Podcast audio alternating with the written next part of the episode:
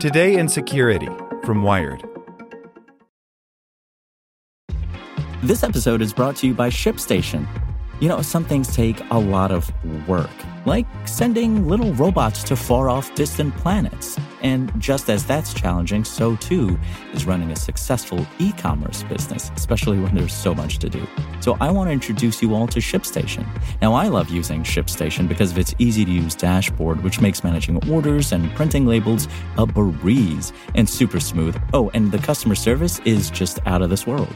It's exactly what you need to help grow your business. Sign up for your free 60-day trial at shipstation.com slash technews. That's shipstation.com slash technews.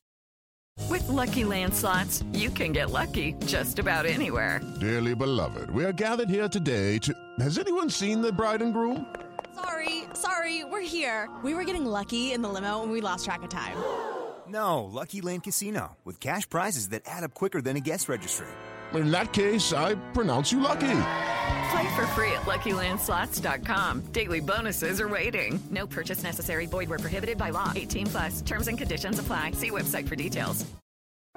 Today in Security from Wired. IRS seizes another Silk Road hacker's $3.36 billion Bitcoin stash. A year after a billion dollar seizure of the dark web market's crypto, the same agency found a giant trove hidden under a different hacker's floorboards. By Andy Greenberg. The legendary dark web market for drugs, known as the Silk Road, was designed to be an archaic underworld economy that evaded all government control. Instead, years after it was torn offline, it's proven to be the IRS's gift that keeps on giving. Recently, the U.S. Department of Justice announced that a Georgia man named James Zhong has pleaded guilty to wire fraud nine years after stealing more than 50,000 bitcoins from the Silk Road. As part of his plea agreement, Zhong has forfeited that massive stash of bitcoins to the DOJ, a sum that at the time of the coin's seizure in late 2021 would have been the biggest ever Justice Department seizure, not only of cryptocurrency, but of currency of any kind. The bitcoins were ultimately found stored on what's described in court records as a single board computer hidden in a popcorn can, along with more than $600,000 in cash and precious metals, all held in a safe under the floorboards of a bathroom closet in Zhong's home. The newly revealed case represents yet another notch in the belt for IRS criminal investigations, or IRSCI, which over the past several years has used, very often in partnership with blockchain analysis firm Chainalysis, cryptocurrency tracing techniques that have led to record breaking troves of ill gotten bitcoins and to the alleged hackers and money launderers who amassed them. In fact, Zhong is the second Silk Road hacker to turn over a billion dollar cache of coins to the IRSCI after another unnamed individual agreed the previous year to forfeit nearly 70,000 bitcoins he'd stolen from the drug market, a record breaking, even larger collection of coins that was worth $1 billion at Bitcoin's lower exchange rate at the time. Both those records were again broken earlier this year by IRSCI's case against two alleged money launderers in New York accused of pocketing $4.5 billion in cryptocurrency stolen from the Bitfinex exchange.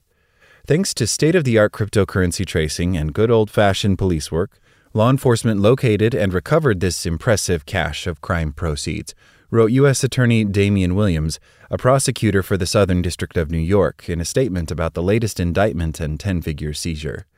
This case shows that we won't stop following the money no matter how expertly hidden, even to a circuit board in the bottom of a popcorn tin.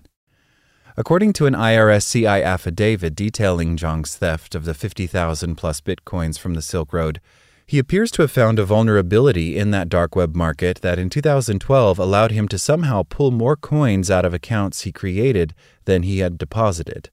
The affidavit describes how he registered a succession of accounts on the site with names like The Tormentor and Dubba, deposited a sum of coins into the Bitcoin wallets of each account, and then made repeated withdrawals of the entire sums held there within a single second to multiply his money several times over.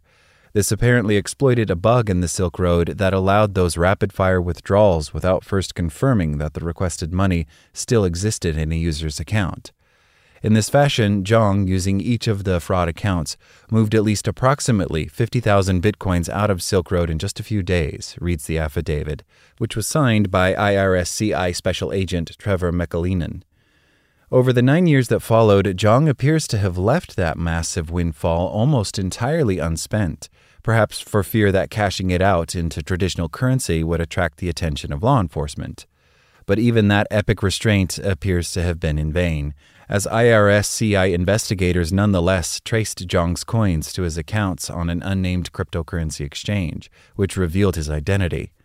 Zhong's case closely mirrors the story of the earlier Silk Road hacker, referred to in court documents only as Individual X, who similarly exploited a vulnerability in the Silk Road to make nearly 70,000 bitcoins from the site and hold them for more than seven years. But perhaps due to the vagaries of negotiations over massive cryptocurrency fortunes, no charges against Individual X have been publicly revealed. Zhong, by contrast, now faces a wire fraud conviction that carries as much as 20 years in prison. The Silk Road was torn down by a massive law enforcement operation in late 2013, leading to the arrest of Ross Ulbricht, the site's creator, who was sentenced to life in prison and ordered to pay $183 million in restitution. In yet another bizarre twist, however, a portion of the seized 70,000 bitcoins taken from the Silk Road by Individual X were applied toward Ulbricht's debt, paying it off in full in exchange for his agreement not to lay any claim to the remaining money. Using bitcoins stolen from the Silk Road to pay off the restitution of the site's creator may seem like a strange turn of events, but in an era when IRSCI cryptocurrency seizures regularly pours billions of dollars into the U.S. Treasury, there seems to be plenty to go around. Like what you learned? Subscribe everywhere you listen to podcasts and get more security news at wired.com/security. Guys, it is Ryan. I'm not sure if you know this about me, but I'm a bit of a fun fanatic when I can. I like to work, but I like fun too. It's a thing. And now the truth is out there. I can tell you about my favorite place to have fun. Chumba Casino. They have hundreds of social casino style games to choose from with new games released each week. You can play for free anytime, anywhere and each day brings a new chance to collect daily bonuses. So join me in the fun. Sign up now at ChumbaCasino.com. No purchase necessary. Group. Void were prohibited by law. See terms and conditions. 18 plus.